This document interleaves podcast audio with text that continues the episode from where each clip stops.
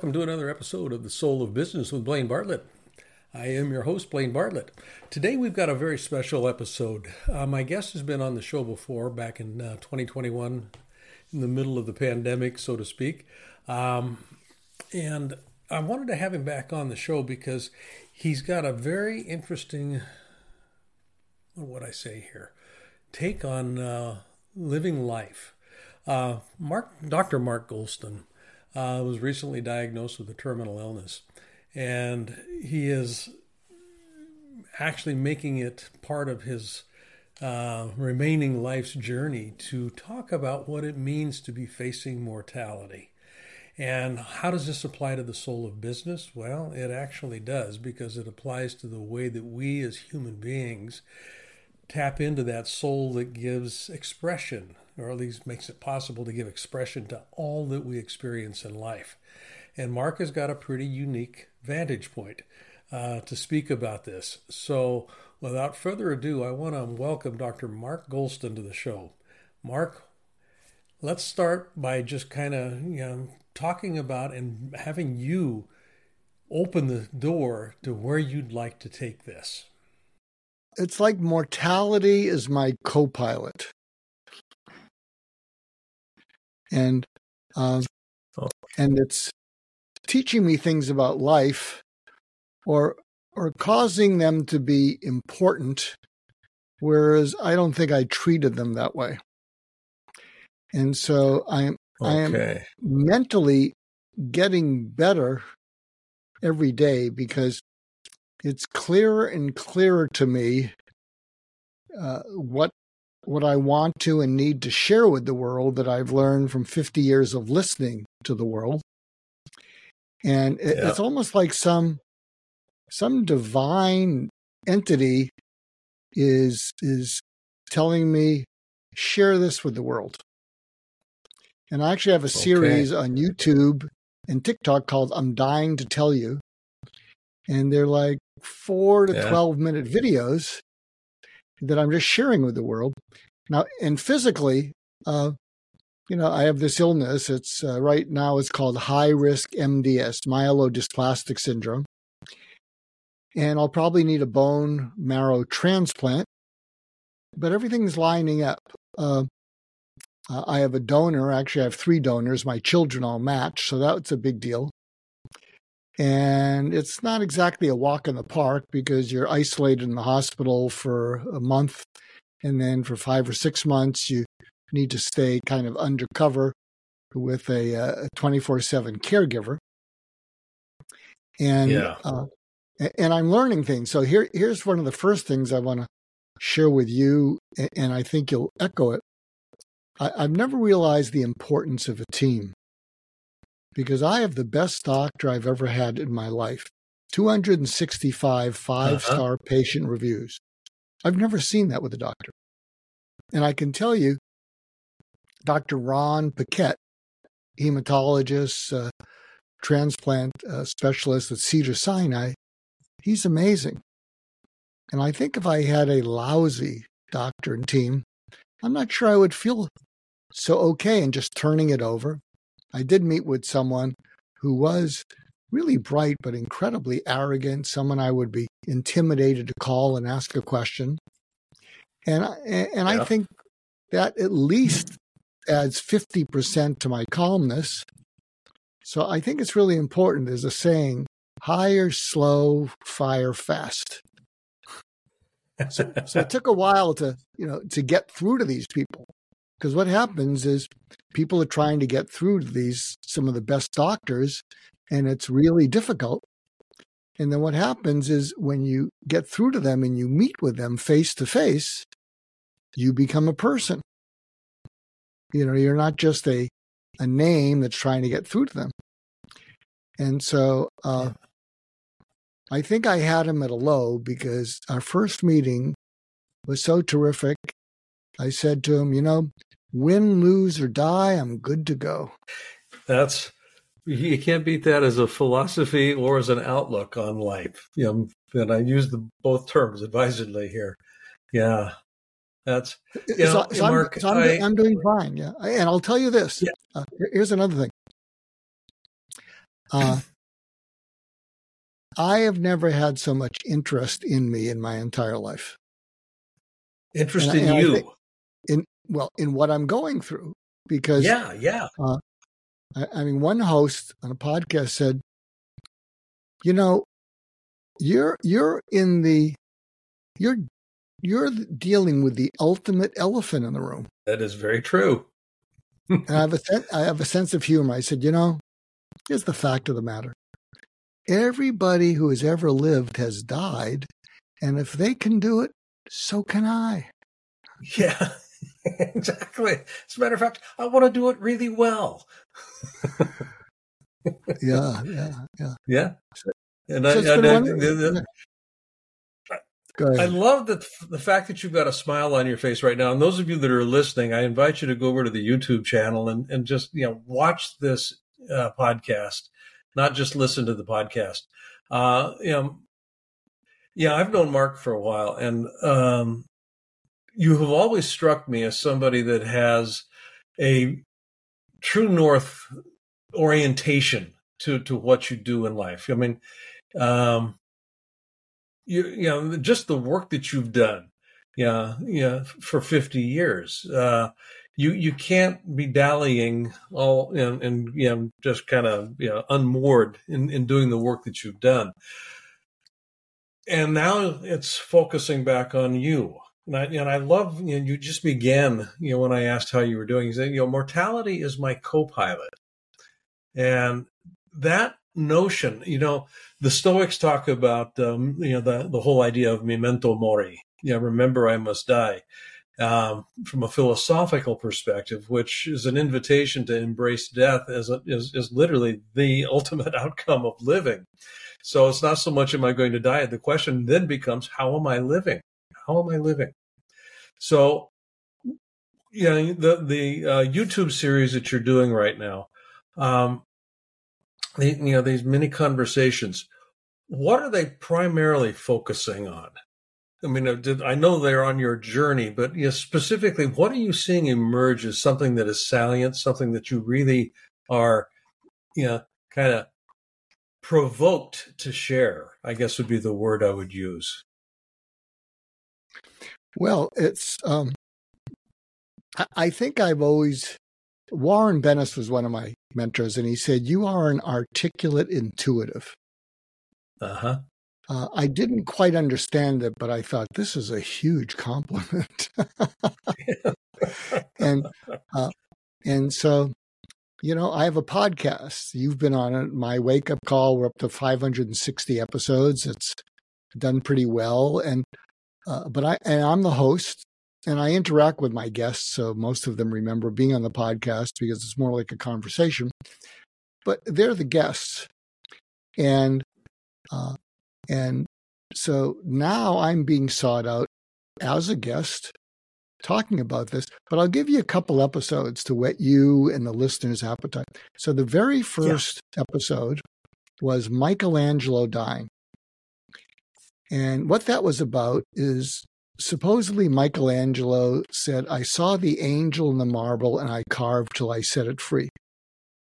Mm-hmm. And what's happened is I've seen everything that's unimportant in life and everything that's unimportant in my life. And I just lopped it off. I just said goodbye, you know, and, and what it revealed that was left was radiant. And I think you can do this earlier in life. Yeah. But if you could sit back and, and you can imagine it's the end of your life just to get you motivated and think of it if you're looking back and you were to say, what were the unimportant things in life that I spent or wasted a lot of time on? I think you could already mm-hmm. come up with those and then hopefully make a oh, commitment yeah. And I've been able to keep the commitment because, you know, I don't have all the time in the world. Uh, one of the other ones that might be interesting to your audience, even though it's the soul of business, it's still about business. Uh, there was an episode called Visionary Dying because uh, mm-hmm. actually for for a year and a half, I did a one man show called Steve Jobs Returns. And I played Steve yep. Jobs coming back to Apple from 96 to 2007 when he announced the iPhone. And I channeled my inner a hole. I had a lot of fun with that. And, uh, but I also realized the way visionaries look at the world Steve Jobs and Elon Musk, and this is probably worth writing down if you're listening or watching and applying it to yourself. They, it's what I call the three D's of visionary leadership. First, they define reality. And they define reality not just in the realm of what's impossible, in the realm of what's unimaginable. And they're able to sort of see that. And one of the reasons that visionaries are able to see that is they are what I call first class noticers, and they see the unknown as an adventure to be lived, whereas the mm. majority of people see the unknown as a danger to be avoided. Yeah. So they throw themselves into it. I love that. And when their controlling personality gets the best of that, they take psychedelics. they go on a trip you know, geez, I'm getting a little bit too rigid here. My personality is overtaking me. I better take some uh, psychedelics to see if I can, you know, step up my going into the unknown. So they define reality. The next is they declare their intention to make it so. And one of the ways they declare their intention is they immediately stop a lot of projects that, you know, they were sort of invested in, but they really weren't working. They didn't know why they were continuing them. I think Steve Jobs did that with a number of projects when he said, let's go build a Macintosh. Yes. I think he let go of a bunch of things. And then the third is they decide strategy. And the strategy is how to get that done. And visionaries, that's what they focus on. And uh, I think one of the first things they need to do is hire someone to deal with all the people stuff. Because visionaries can't stand people, because people are messy. Right. And most visionaries they, they are a little bit down. on the spectrum. Yeah, yeah, and and and many visionaries are a little bit on the spectrum, so they're they're hyper focused, and uh, mm-hmm. and so I applied that to dying. So uh, I define my reality, and I've come up with what makes for a good death for me, and I think many people and I saw it clear. One of my mentors was a psychologist named Dr. Ed Shneidman. He was a death and dying specialist, and he referred me all these suicidal patients that I saw for many years. And he also sent me out on house calls to dying patients. And he wrote an article, A Good Death. And I have all the criteria except for, you know, live until you're 90. I'm 75. You know, if I can squeak out you know, 10 years, that's a home run. Five years is pretty good. And it could be considerably less. So, mm-hmm. uh, uh, and to me, I'll just share some of the criteria for good death is I'm not into pain and suffering. So having a good doctor. And apparently, apparently I'm stoic. I had a bone marrow biopsy two days ago. Still have the bandages on my back, and they did it. You know, my hematologist did, just did it you know, in the clinic, uh, uh, put in a little local anesthesia, and I didn't flinch. And my mm-hmm. wife was there, and, and he looked at my wife and saying, What's with your husband? And I'm saying, I'm sorry if I'm disappointing you, but I, I don't really feel it. And so, uh, so I really have a lot of trust and confidence in him. So I think pain yeah. and suffering is going to be minimized. Second thing, I have a pathology. I can't stand being a burden to anyone. I mean, mm-hmm. uh, and I think part of it came from the fact that my dad could be a little on the negative side and a little bit intrusive. And I miss him. He did the best he could. But I think I internalized when I grow up, I'm not going to be a burden to anyone. And it's part of my DNA. It's it's one of the reasons I have very I have trouble asking for anything. I have trouble mm-hmm. receiving caring and help. Uh, so I, I want to give you a lesson about that. Um, yeah, and, gonna, that's going to be an interesting part of the journey. Oh, absolutely. And so, uh, uh, uh so, uh, I'm uh, my wife told me that she'll be okay financially, and I had a good cry for a half a day on that one. And my children are pretty much launched. And what's left is I'm I'm the visionary apparently of about seven projects. And I think they're pretty good visions. Some of them are game changers. And I want to make sure they go on. And then I mentor about 40 people, and 10 of them are certifiable geniuses. I mean, that will change the world. And I make two introductions a day. And uh-huh. I'd like to see these geniuses, you know, be able to, uh, like one of them, you know, really has a focus on helping Ukraine win the war and then rebuild itself. So I introduced them to Rand Corporation, mm. you hmm. know, big think tank. And uh, uh, and that led to they're now meeting with some of the senior people of Ukraine because this person's a genius. they really they, they they really could help in that regard. And uh, and then there then there's you know other things that make to me for a uh, for a good death. Uh, but but here is the lesson I want to share. And I might get emotional with you, but you'll allow that. Yeah. Uh, I really never let anyone care about me because I'm the caretaker. I'm the doctor. Mm-hmm. Know, about three months ago, you know, I was speaking to someone. Usually, someone say, "Hey, how you doing?" And I would usually say, "I'm fine. What are you up to?" And I didn't realize that I live to give, and now I give to live. When I give to live, I'm coming from abundance. Yeah. And every time I'm giving to someone, I, I feel alive. I'm not very good at taking or asking for something. So about three months ago, you know, someone I guess apparently cares about me said, How are you doing? And normally I'd say, I'm fine. What are you up to? And I said, Well, I got a few issues. And he said, Well, what's going on? And then something overtook me. And I said, I might be dying. I can feel it now. And I got emotional. Mm-hmm. And when I got emotional, I got embarrassed. And I started apologizing. I said, I'm so sorry. You know, I, I, I, I apologize. I, I'm sorry. And since then, and I have a feeling you're going to join a club that's formed around me. Since then, everyone has said, don't apologize. Yes. And I said, but I'm I, I'm emotional. I'm embarrassed. And here's some of the feedback I've gotten that has been astonishing.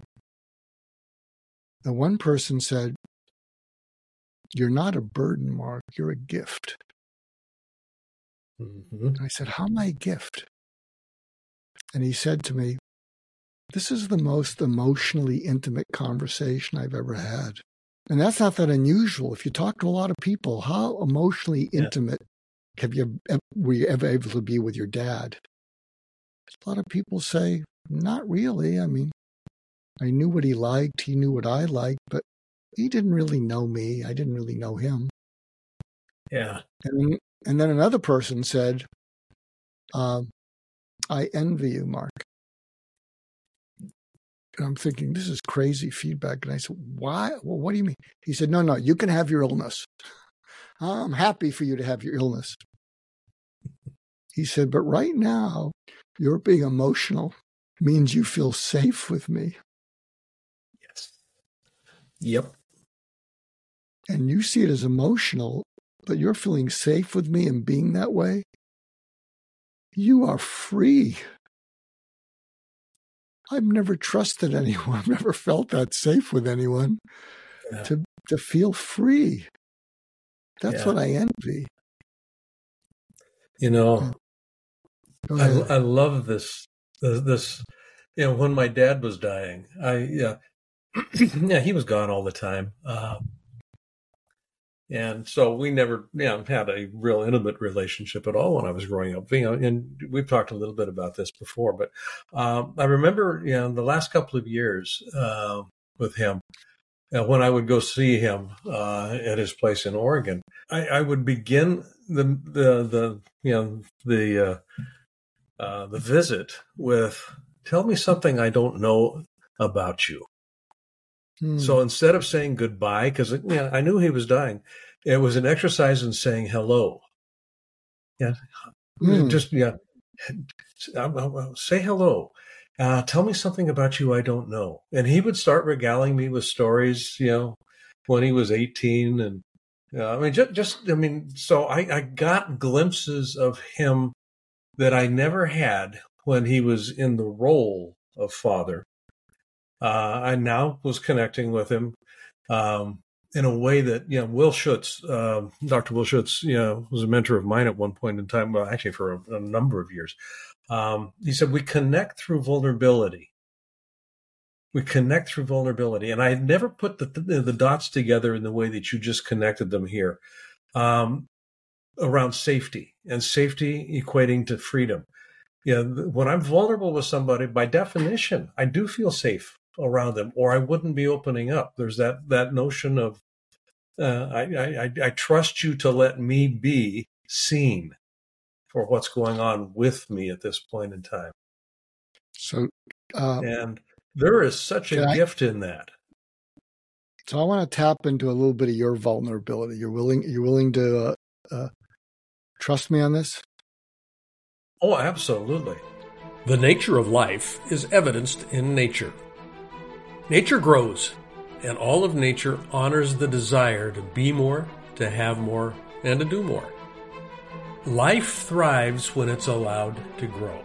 And ideally, thriving is what we also, all of us, want to be able to do. Unfortunately, at some stage in life, most people find themselves settling into what I can only call a rut. And a rut is nothing more than a coffin with the ends kicked out. You want to quickly get out of any rut that you find yourself in. When you stop growing, that's when the coffin starts to appear. You know, the simple truth is this, and this is true for everything in nature. You're going to die. I'm going to die. Every one of us dies.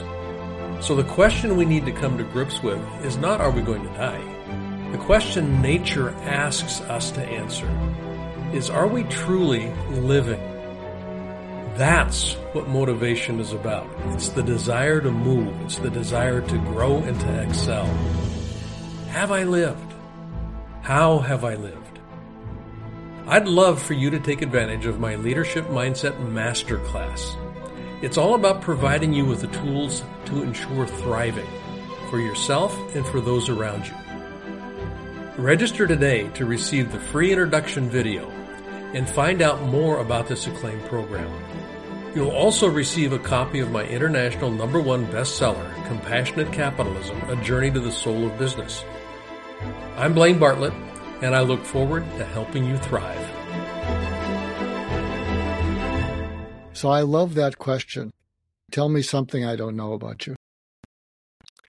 And if you're listening or watching this, save that question. After that person answers, the second question is, what was that like for you? So if, if I were to say to you, that he started to answer and tell you things that you'd never heard before. And you listened to the telling of it. What was that like for you? There was the, the, the way that I answer that, I'm just kind of reflecting on this. There was the experience of warmth. Mm. I was, I noticed just, and I do notice in my memory about just leaning in with a smile. Mm. There was this sense of actually reverence and awe. Uh, because there was a you know a 78 year old man uh, sitting in front of me at that point. This goes back uh, a number of a number of years, um, but I hadn't seen him in the way that he was describing himself, and to be able to see him in that story, being that young 18 year old you know, driving his Model A over the the Coast Range in, in rural Oregon on an old logging road. I, I mean, I could just imagine that. And I knew my dad well enough, you know, to know that he actually loved to drive. I mean, he was a truck driver. That was one of the one of his vocations. Uh, he loved to drive, and I could just, yeah, and I still do. I I, I feel it in my heart. Yeah, there was this reverence. There was just this reverence for a life that is, you know, being reminisced about, but is informing who I see in front of me right now. There's this, there's this being, not my father. There's just this mensch. it really was in the in the truest uh, meaning of that word that was sitting in front of me, and I, so, so I, want, I would almost I to, invariably I would get up with a tear in my eye and I'd hug it. So I'm going to give you because sometimes I give people sometimes I give people words for their feelings that they're not in touch with. And I and I'd like you to repeat this back to me. I'm taking a chance because it may land flat. But if you could say to me and lean into it, you know, Mark, I felt closer to him. Mm-hmm. Is that true? Yeah. Oh, absolutely.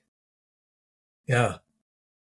What yeah. was what was really beautiful for me was when he when he did die. Uh, mm. I didn't feel as if there was anything left unsaid, and there were no questions that I was left with. And that intimacy is is kind of the, the catalyst for that ultimate experience, I guess. I mean, I don't want to intellectualize it, but that that really was the experience. It, uh, it, it, there was a completion. I guess that would be actually the, the nest or the net of the the the, the process. I felt complete mm. with that relationship, mm. and not in a yeah, complete in the sense that I'm done with it, but just complete in the sense there's nothing unfinished here. It is a, it's it's it's it's a it's a holy whole. I'll tell you a, a quirky story. I don't know if quirk, quirky is not the right word, but you know, my, but my my dad was hardworking. He wasn't particularly introspective, and something I always wanted from him was some wisdom about life. But towards the end, he developed uh, uh, Alzheimer's. And I kind of went into a funk because I remember there was one phone call where, and he used to be a real tough, intimidating guy. And he said on the phone, Oh, oh, oh I'll put your mom on. And afterwards, I said to my wife, I, I said, I'm not going to get from him what I still need you know, and then it went on, and it, uh, it, it's amazing how you lose dignity when you lose your mind. Hmm.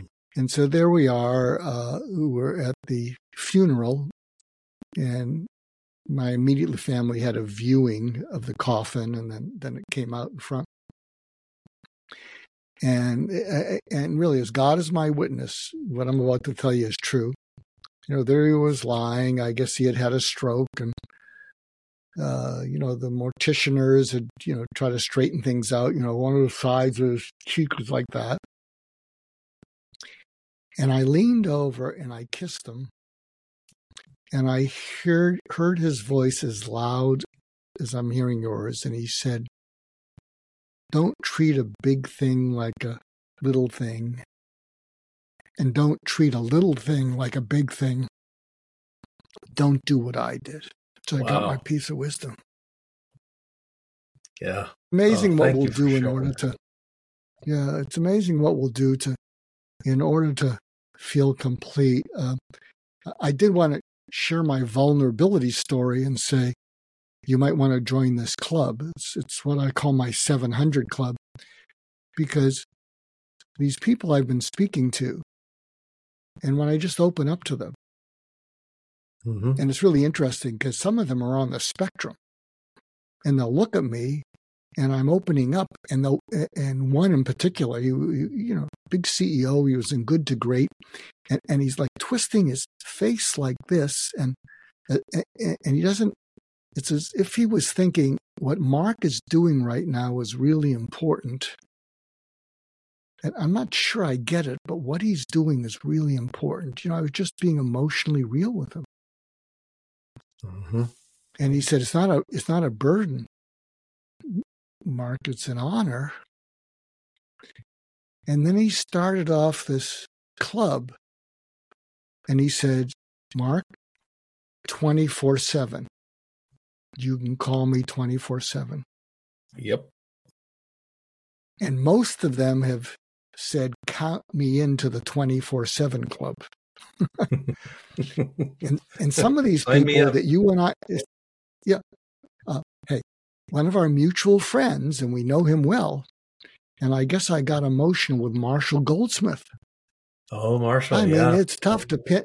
It's tough tough to pin Marshall down, and I can tell you with these people, if I had some cockamamie business idea uh, that I chased after them about, they would ghost me. Well, thank you, Mark. I don't think I really have time, and you know, I'm doing a lot of things, and all these people are busy. Uh, but nearly all of them have said, "Sign me up, twenty four 7 mm-hmm. Now, I'm not going to call any of them. And and here's the other thing that I realized: uh, it's a combination of vulnerability without helplessness. Because I think sometimes helplessness is, oh, I don't know what to do, and then you try to be sympathetic, and you. Uh, but apparently, I don't come off helpless with the vulnerability. It's just it just bubbles no. up, and and there you go, and and and you know and people have said it's mesmerizing. oh, yeah, I, am I'm, I'm a, like a deer in the headlights of a human being. Who's this in front of me? well, you know, there, there's, I think there is a really interesting paradox between the kind of vulnerability that we're speaking about, uh, because it it does not foster helplessness. You, you know, I think mm-hmm. it takes great strength to be that vulnerable truly. And it doesn't mean I necessarily know what I'm doing next, but I'm willing to stand in that uncertainty. And that's, that's the power. And it's also the invitation to join with. You know, this goes all the way back to your very, you know, one of your very opening comments about, you know, the value of a team. You know, having somebody there that, uh, yeah, yeah, is yeah, an advocate for who you are, as well as what you're what you're in the midst of. So that I remember when my my late wife was dying, um, her oncologist. I love this guy, uh, and he's retired now. His name is Hank uh, Henry Kaplan, Dr. Henry Kaplan, uh, hematologist, uh, hemat- hematological oncologist. I mean, big big titles.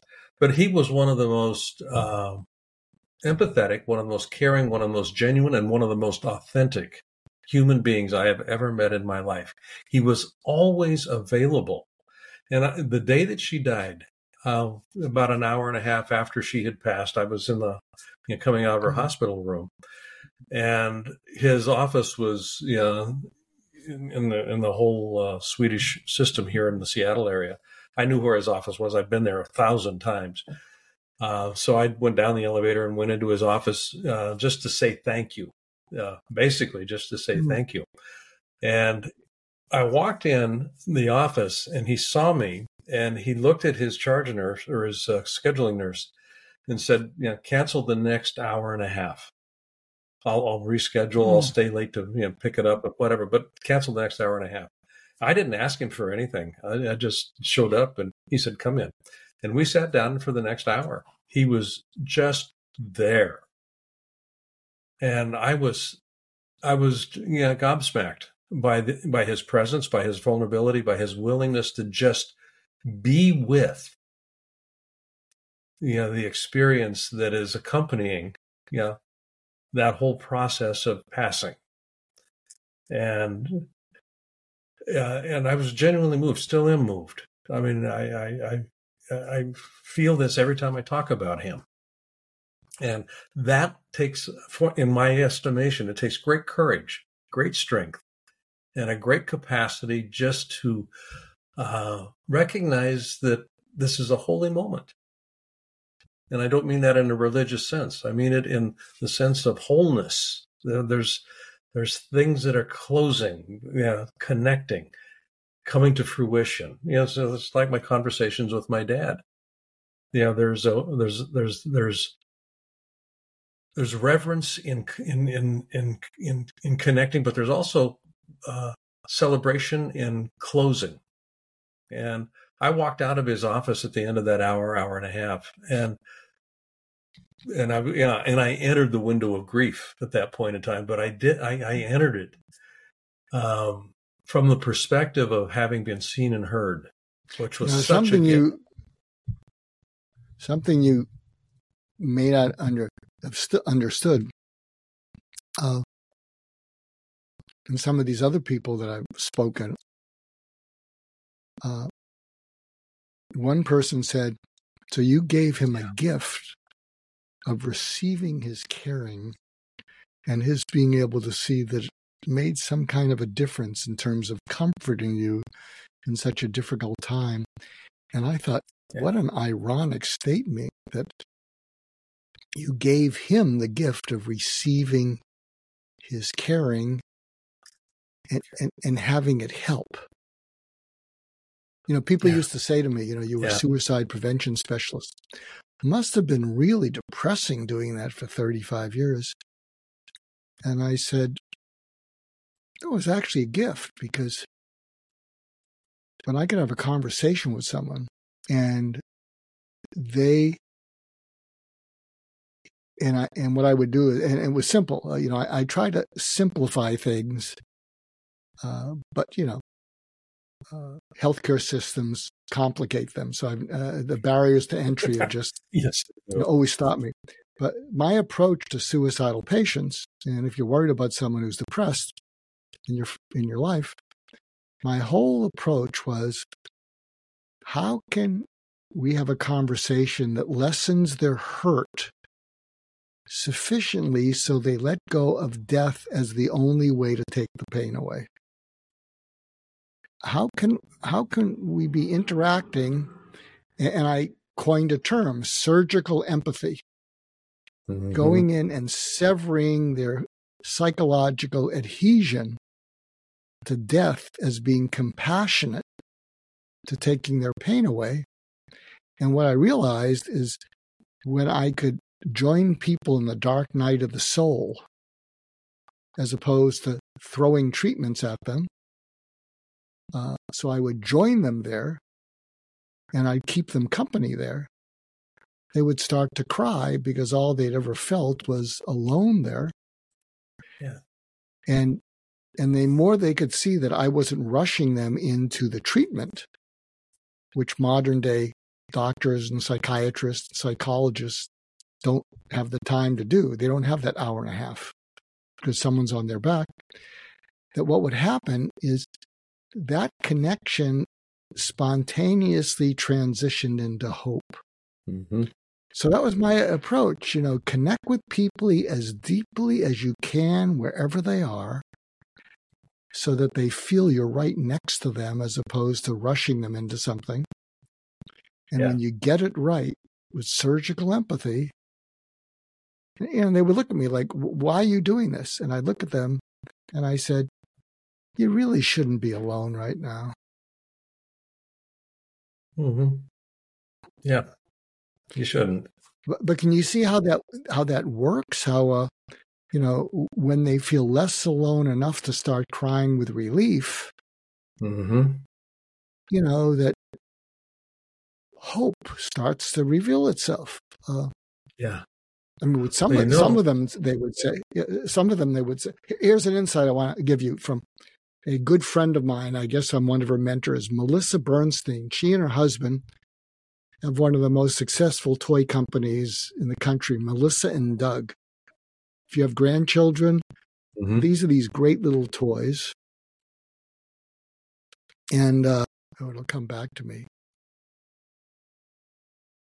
Well, a- anyway, I, I just think that one of the greatest gifts you can give someone is to be there with them.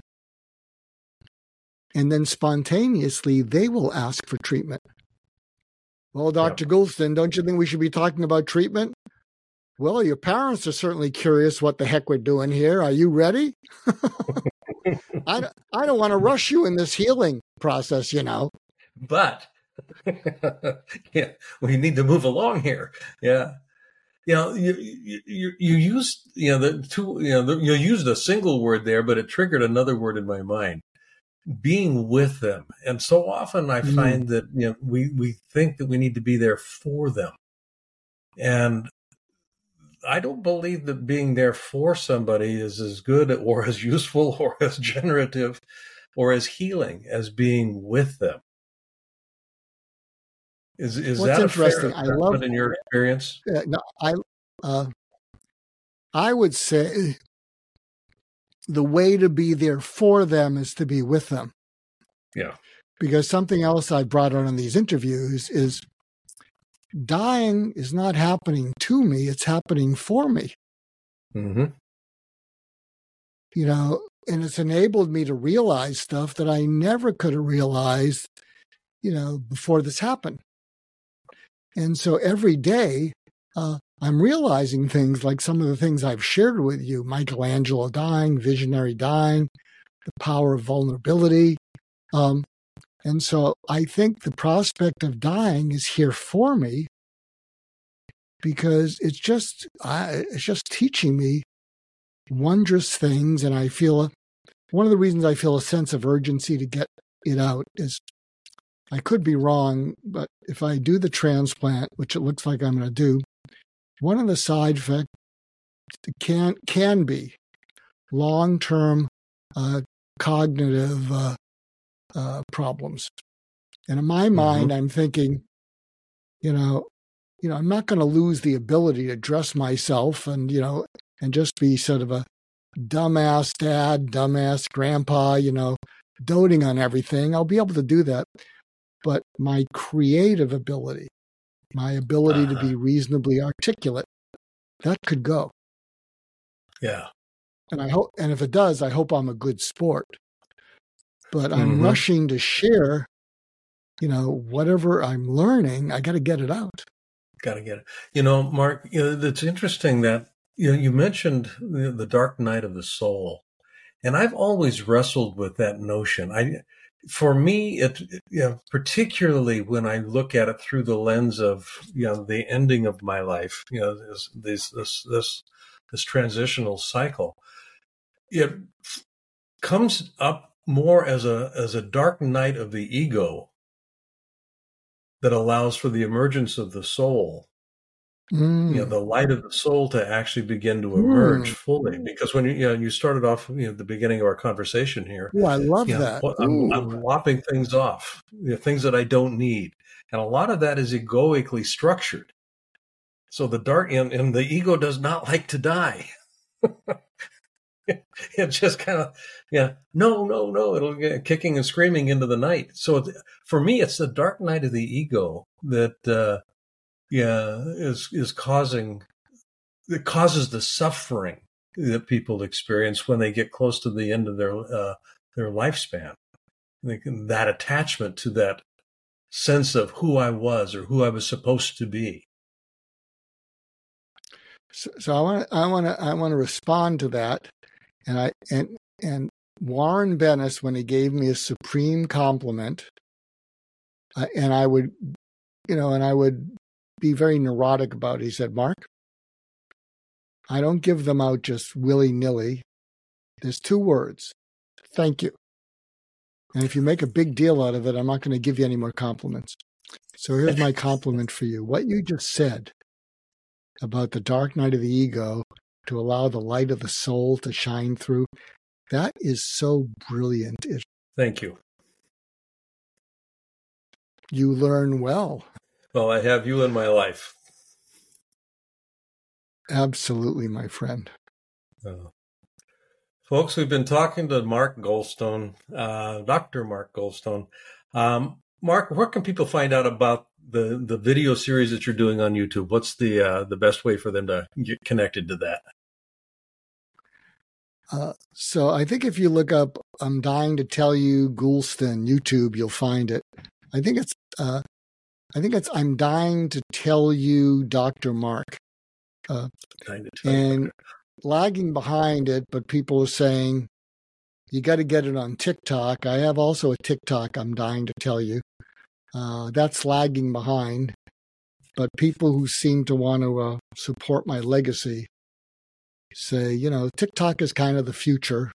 So it's also there. Okay. And uh, here's oh, something I'll, I'll sure say that, to you. Yeah, go ahead. Uh, about about you, because one of the things that also helps me stay alive is that I know you doing very well, and the soul of business is terrific. But every now and then I run into people such as you, and there's a much bigger game you could be playing. And maybe the soul of business is the bigger game. But, uh, you know, to whatever extent that, you know, you want to ever brainstorm, what did you mean by that, Mark? Um, it'd be my pleasure to have conversation with you. Okay, I am going to take you up on that. I would love to find out more about what you mean by that. I truly would. Yeah. So um, I already have I already have some ideas, so that'll be offline. okay, I was going to say I'm going to circle back with you after we finish up here, and we'll get something on the calendar in the next day or so. Uh, Sounds good. High quality iron is hot. Okay, and I'll put the uh, the contact information or the uh, YouTube and the TikTok information in the in, obviously in the show notes and whatnot. So, folks, You've been listening again to uh, the Soul of Business with Blaine Bartlett. I am your host, Blaine Bartlett. This has been just an incredibly, I want to use the word moving. It's not moving. Uh, enlightening, uh, enlivening. I think enlivening. This has been an enlivening interview. I, I, uh, personally very touched and, listen, listen to this, listen to this episode a couple of times. I think there are some very interesting gems here that uh, Mark is sharing with us. And, uh, it's it's good to revisit this. Okay, Mark, thanks a bunch, and I will circle back.